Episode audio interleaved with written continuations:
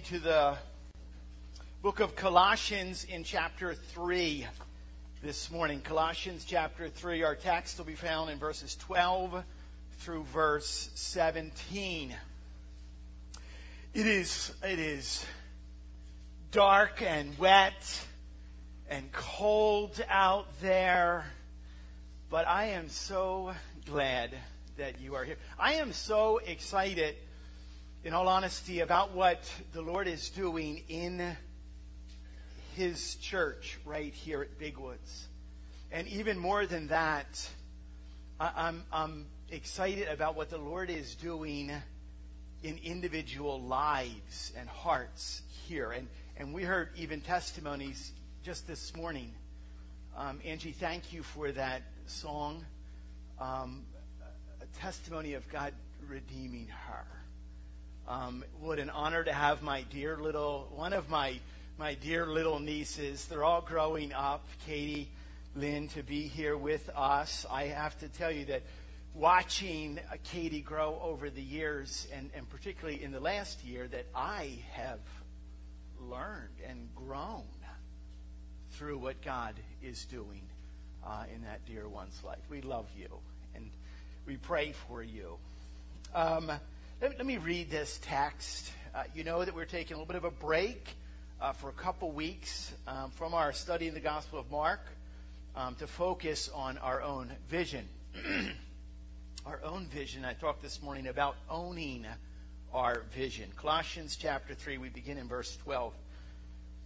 It says, Put on then, put on then as God's chosen ones, holy and beloved compassionate hearts and kindness, humility, meekness, and patience, bearing with one another. And if one has a complaint against another, forgiving each other, as the Lord has forgiven you. So you also must forgive. And above all these, put on love, which binds everything together in perfect harmony. And let the peace of Christ rule in your hearts, to which indeed you are called in one body. And be thankful. Let the word of Christ dwell in you richly, teaching and admonishing one another in all wisdom, singing psalms and hymns and spiritual songs with thankfulness in your hearts to God. And whatever you do, in word or deed, do everything. Do everything. In the name of the Lord Jesus, giving thanks to God the Father through Him. Would you pray with me? Father, we come into your presence this morning and we recognize who you are in your authority and in all of your perfect holiness.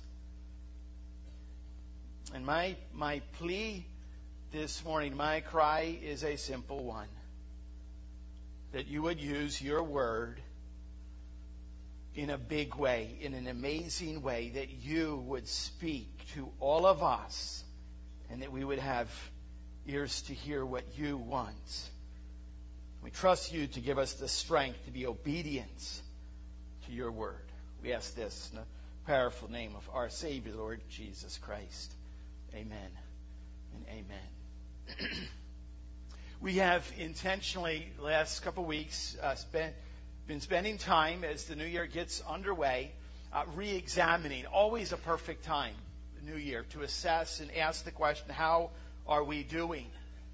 Last week, we looked at what I refer to as understanding our vision the what, the why, and the how.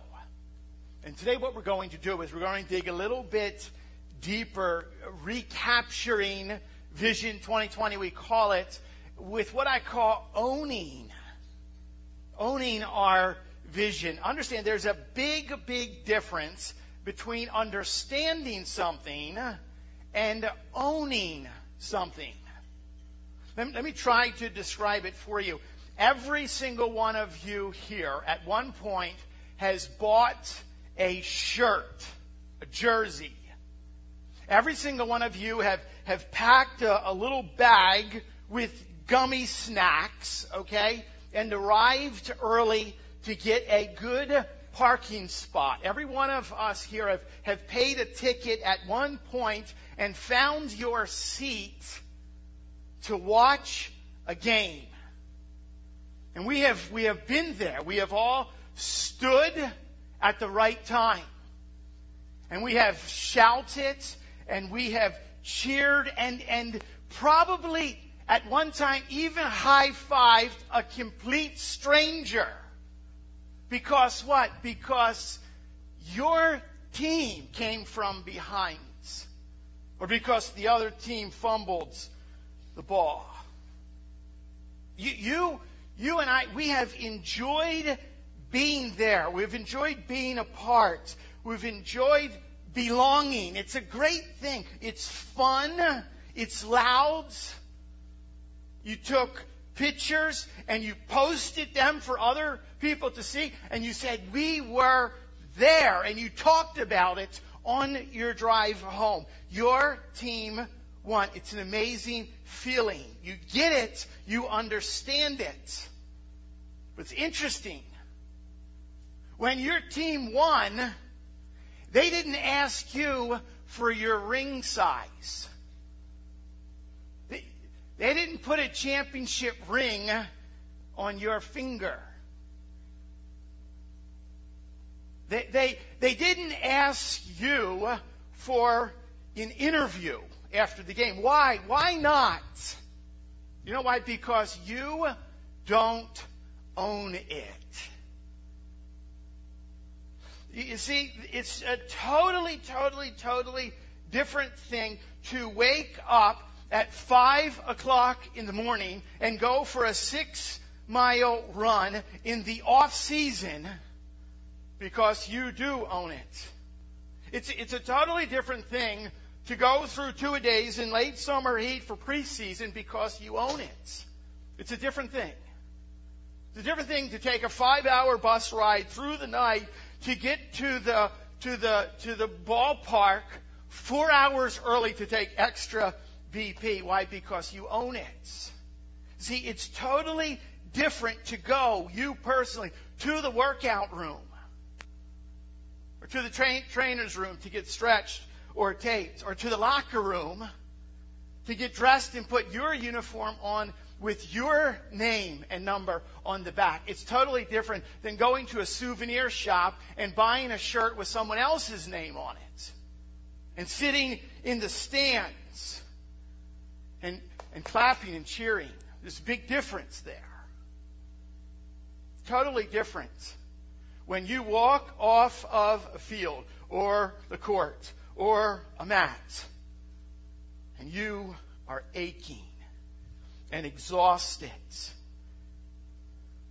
and bruised and perhaps even bloodied because of the game that you just played. It's, it's one thing for us to watch and to cheer and to hope and to leave again. It, it's one thing. It's a different thing to give everything that you have, to sacrifice every day for it. That's what I'm talking about when I use the term owning it. When I use that term owning it. And think about this, think about this. People do all of that. Be perfectly honest, all the work, all the sacrifice, they do all of that for what? for a game. A game. In 2009, after winning three Super Bowls, three Super Bowls, Tom Brady, who had just signed at that point a 10 year, $60 million contract, he had just married a model, said this in an interview with 60 Minutes. Listen carefully. I quote Why do I have three Super Bowl rings and still think that there is something greater for me out there. I think, and he swears, he takes the Lord's name in vain. I think blank, there has got to be more than this. When asked, what's the answer? Brady responded, I wish I knew. Just this past year in 2015, New York Times interviewed Brady again, and Brady admitted, I do not believe in a specific God or religious practice, rather a mix of everything. And he said, I have Bibles and menorahs all over my house. He got married in a Catholic church, and Brady said this, I quote, We're not Jewish, but I, I think we are into everything. He said, I don't know what I believe. I think there's a belief system. I'm just not sure what it is. How, how sad. How, how sad is that? And how many people do you personally know, you personally know, that would say exactly the same thing? I don't really know for sure what I believe. You know people, and I know people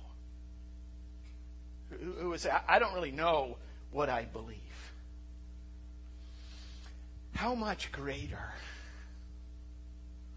is, how much clearer is our calling, our mission, our mandate, our role? How much greater is our responsibility as followers of Christ? How much more weight does the gospel hold than a game that was, that was thought up 150 years ago by some guy in his barnyards. How, how much greater significance is the gospel? I reminded you last week what? That you know, look around here, listen to the news or watch.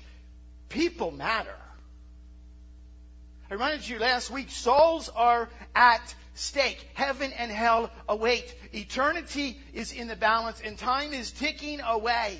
And many people, even sitting here today on a rainy Sunday in January, are actually more concerned about a game than you are about the gospel because you do not own it.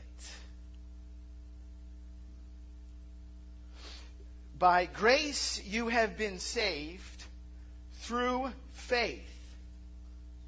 It is not your own doing. It is a gift of God's. Gift. We are, we are able to trust Him because of His gift. We are able, what? To trust in His plan of redemption. We are able to be forgiven from our sin and freed from the wrath that we deserve. And we're able, because of His gift, to live every single day with true hope for eternity. Remember this God being rich in mercy because of His great love, even when you were dead. I love this in Ephesians 2 made us alive together with Christ. We get to, we get to tell people of God's incredible gift. We, we, we get to have a tiny, tiny little part of, of, of working toward fulfilling what? His will, for His kingdom, for His glory. See, that's what, that's why we're here. Our vision is all about that. What? We build relationships so that God is glorified. That's what our vision says. We build relationships so that God is glorified. Lives are transformed through the gospel of Jesus Christ. I've, I've, thought and I have wrestled with this and prayed with this and wept over this. And I, how do we do this? God, how do we do this? There's a man in Scripture, and he's just, he's a man just like you and I. And it's the Apostle Paul. Actually, interesting, he, he uses, oftentimes, he even uses an athletic metaphor because he knows we identify with this kind of stuff. He says, I don't run aimlessly. I don't box as one who beats the air, he says in 1 Corinthians chapter 9. Paul, formerly Saul.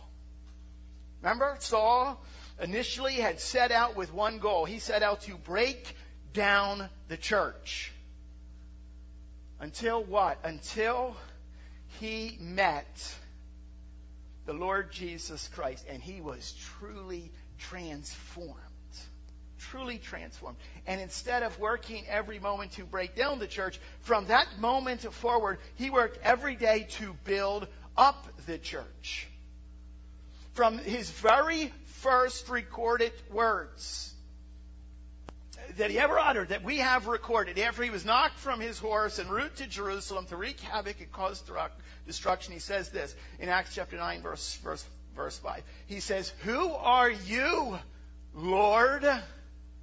First recorded words. Until what? Until his very final recorded words. 2 Timothy chapter 5 verse 22, he says, the Lord's be with your spirits. Grace be with you. From what? From the bookends of those moments. Paul did not lose sight of the goal that was set before him. He never ever moved off the mission. He never stopped owning the vision that he was given. Living in light of the gospel and keeping what? The Lord as Lord's. Which means what? He calls the shots for your life and for my life. You don't. I don't. We don't have that liberty, not if we call him Lord's. As Paul is penning his letter to the church in Colossae, the words that we just read, he's writing with a purpose, overarching of this epistle, of combating or contesting bad doctrine, bad theology, heresy. What had happened apparently is that some ideas of Judaism had blended with ideas of Christianity.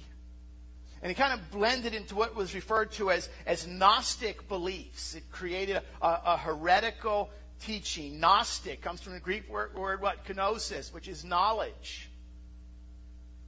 Gnosticism was a complex religious philosophy that taught that salvation could only be achieved by a few people with kind of secret knowledge of the truth. So only a select few. If you do this, if you're aware of this, if you're enlightened, only a select few are going to be enlightened to the point of actual salvation. So Paul picks up his whatever he was writing with at that point. I don't think it was a pen. And, and he writes, and he, he's writing to believers, Christians, who are succumbing to false doctrine or a fake gospel, and he reminds them what a new life in Christ looks like. He reminds them this is, this is what a redeemed life, a rescued life looks like. And he knew all about it. The Apostle Paul, formerly the murderer Saul, knew all about living a transformed life, and it served as a constant motivation for him. And there is no secret here. The, the work of Christ in one's life, the work of Christ in your life and in my life should be what? It should be well known by everyone. It is no secret to what Christ has done. All of Colossians 3 has to do with this idea of putting on a new man. Paul, Paul uses this metaphor often. He writes to the church at Ephesus in, in chapter 4 about putting on the, the, the putting off the old self and putting on the new self. He writes to the church in Corinth and in, in 2 Corinthians chapter 5, old things are passed away, behold, all things become new. You and I, if we're going to own the vision that God has given to us, we have got to get that idea through our minds. And so what Paul does is that he challenges and yet he also encourages. With these two phrases, I want to direct your attention to in verses 15 and 16. The first one is this Let the peace of Christ rule in your hearts, to which what? Indeed, you were called into one body. We're not fragmented, there's one body. If you want to own something, truly, you, you what? You, you ingest it. You feed on it. You think about it. You pray for it. You ache for it. You want to own this. You hunger for it. And you thirst for it. You desire it. Paul writes to the church of Colossians, the Holy Spirit says to you and I, what? Let the peace of Christ rule in your hearts.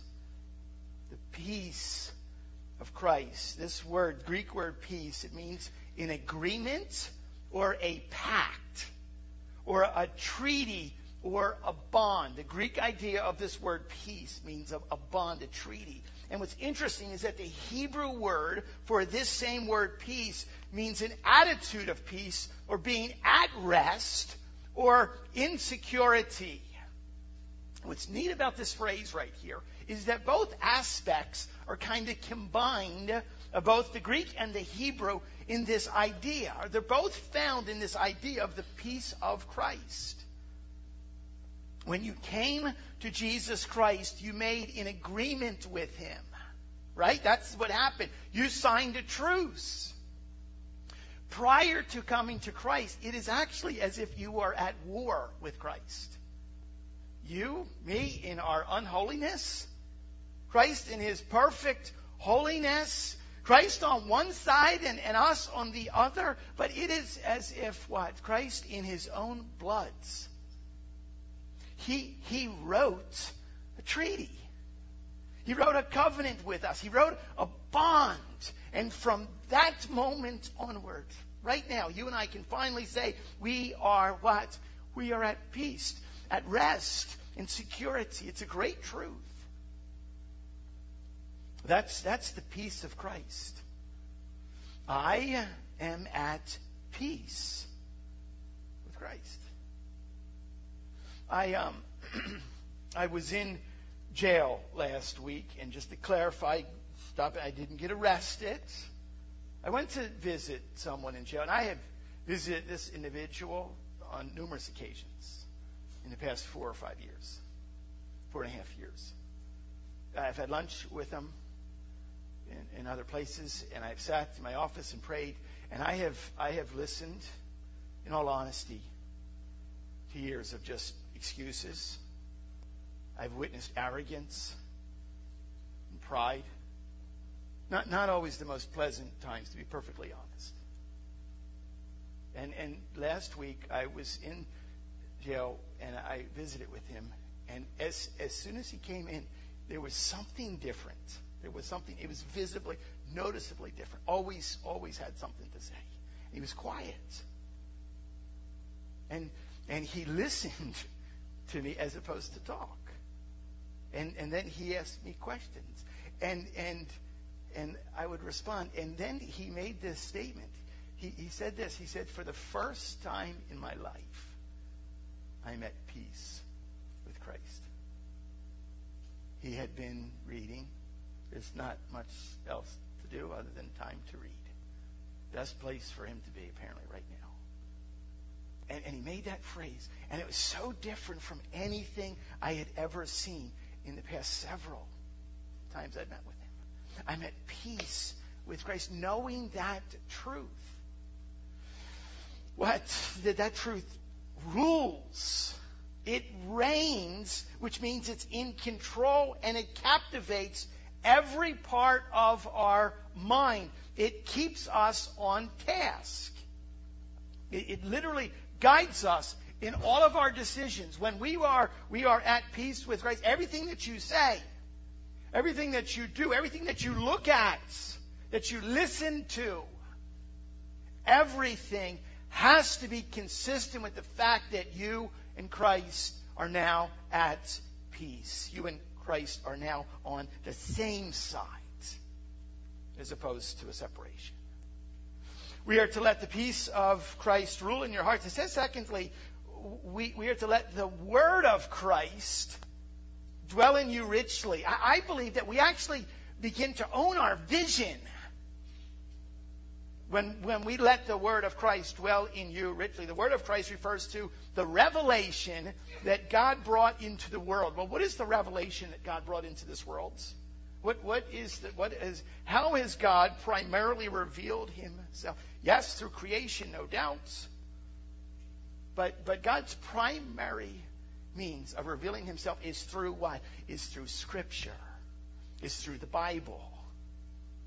The word is what? That the word of Christ dwell in noikio. It literally means to live in. It translates in what's interesting. This is my, my favorite part. It means to be at home. So I want you to think about this. It's always great, you've been there, it's always great to travel somewhere, to go to a different place and stay in a hotel and and you leave and they come and they make your bed like totally different. And that's fun, that's cool for a while, but you know you only travel for so long, you only visit, and then you just, there's just no place like home. I've heard that. You sleep better in your own What, what Paul is saying here is this. He is saying, let's what? The Word, the Scriptures, take up residence. Let the Word be at home in your life. In other words, what? Let it be settling there. Let it be living there. So much so that what? So that when someone asks, do, do you do you know Jay? Do you know Matt? Do you know? Do, do you know what's living in their heads? Do you know who's living in their heads? That the word of what Christ dwells there exists there, is at home there. Now, now we read in Colossians chapter 3 what? That there's this list compassion, humility, meekness, love, forgiveness. It uses the term perfect harmony. What is that? That is unity, all described in Colossians chapter 3. That cannot happen in your life Okay, apart from or until the Word of Christ dwells in you. And then look at this word, dwells in you richly. It literally means abundantly. It means that you are jammed full of it. Anywhere that they cut you, you bleed the scriptures. Someone asks you a question, you have nothing to tell them. You direct them to the Word of God's. Everything you live in light of the truth of the gospel, in light of spiritual truths. Let the Word literally fill you up. It changes you. It transforms you. It can't help but give you ownership. There was a great early church father. His name was Chrysostom, and he, he says this. He said that the animals which went out of Noah's ark went out the same that they went in. Follow with me on this, okay? Chrysostom writes this. The crow came in a crow and he went out a crow. The fox came in a fox and he went out a fox. Chrysostom said that the porcupine went in a porcupine and came out still armed with his living arrows. No change. He writes, But those who enter into Jesus Christ, who are, who are in the ark of salvation, they go in one thing and they come out another, totally transforms. And he writes, and I quote, like unto a spiteful fox, that swindler entered the church who built his house on the ruin of his competitors. And behold, he goes out more harmless than a lamb, willing to sacrifice his own interest for the sake of others. Like a crow, that sinner entered the church. Now behold, he goes out cooing like a dove. That impatient, quarrelsome man who made everyone smart, who touched him like a porcupine, came in bristling, and behold, he goes away like a loving spaniel, gentle to the touch. You, you understand what? That it's all about transformation. Con- conversion to Christ is all about transformation. It's about a, a, a new life, a regeneration. And, and what I love about this note, in both cases, the author is very intentional.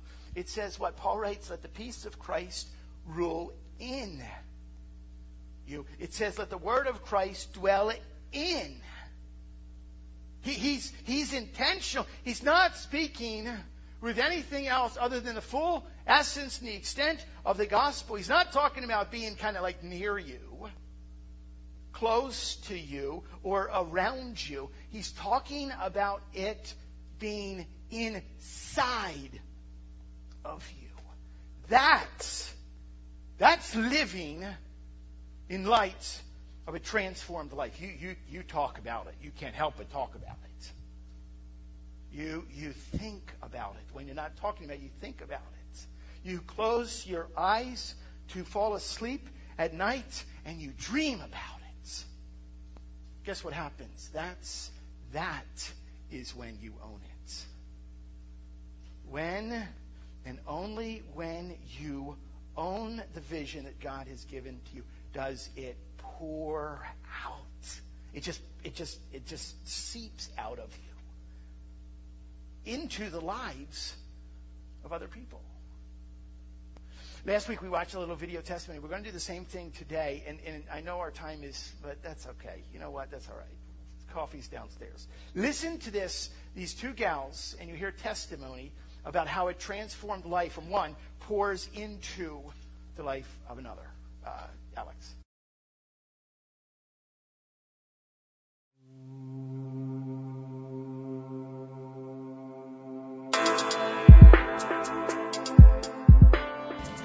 Hi, I'm Diana DePalma. I've started Big Woods. Um, I've been here for a little over three years. My name is Tara Newman, and my family and I have been coming here for about five or six years. We met at karate. Our kids were in karate together.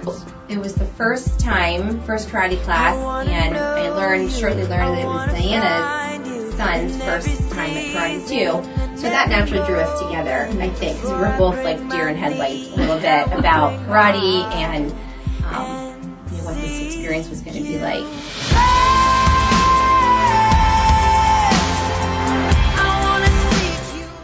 Tara approached me one day in the hallway of the basement of the YMCA, and we just have formed a friendship since then.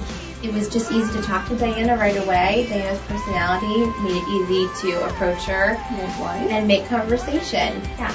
Tara, you came into my life just at a very difficult time, like going through a lot of changes, having just you know, been divorced and trying to do things on my, you know, single mom, you know, getting Gunnar involved and I know, looking back, um, that God was prompting my heart to reach out to Diana in friendship.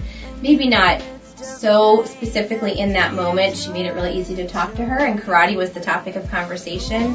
really you came into my life at a time when I was extremely vulnerable and just in a place where I was open to meeting new people and I really believe that God opened my heart to like meet the right people, the right people to make make it easy for me to form that relationship with God. Before I bring my need, I will bring my heart.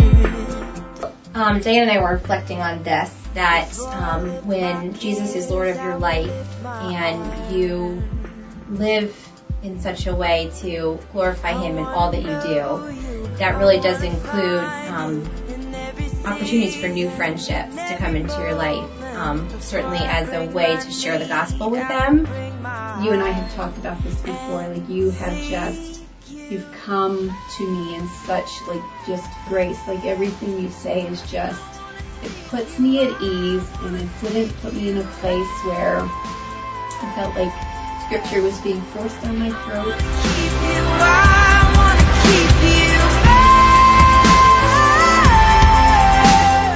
Because the Holy Spirit um, is living and moving in our hearts, I quickly became um, interested in talking to Diana about spiritual things and praying for her. So while we weren't, while I wasn't sharing the gospel with her right off the bat, um, I felt like the Lord was nudging me along to get to know her better, create opportunities to spend time together, form a relationship first.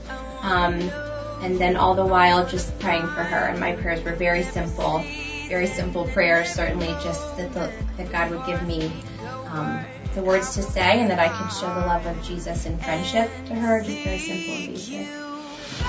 Just handed it to me gently and it was like, here, this is for you to accept or not to accept. It's really up to me. And I wanted to, like I was already going in that direction and I just feel like God put you in my life just at the right moment to really just say, hey, you have to, you have to make some changes here. And I really made those changes to form that relationship with God.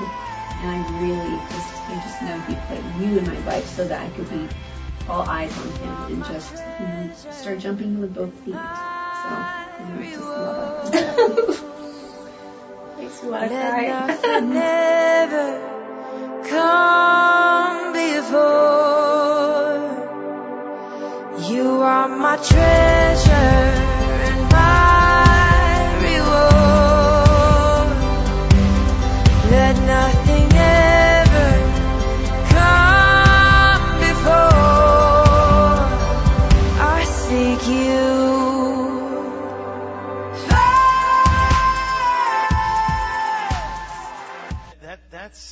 just one.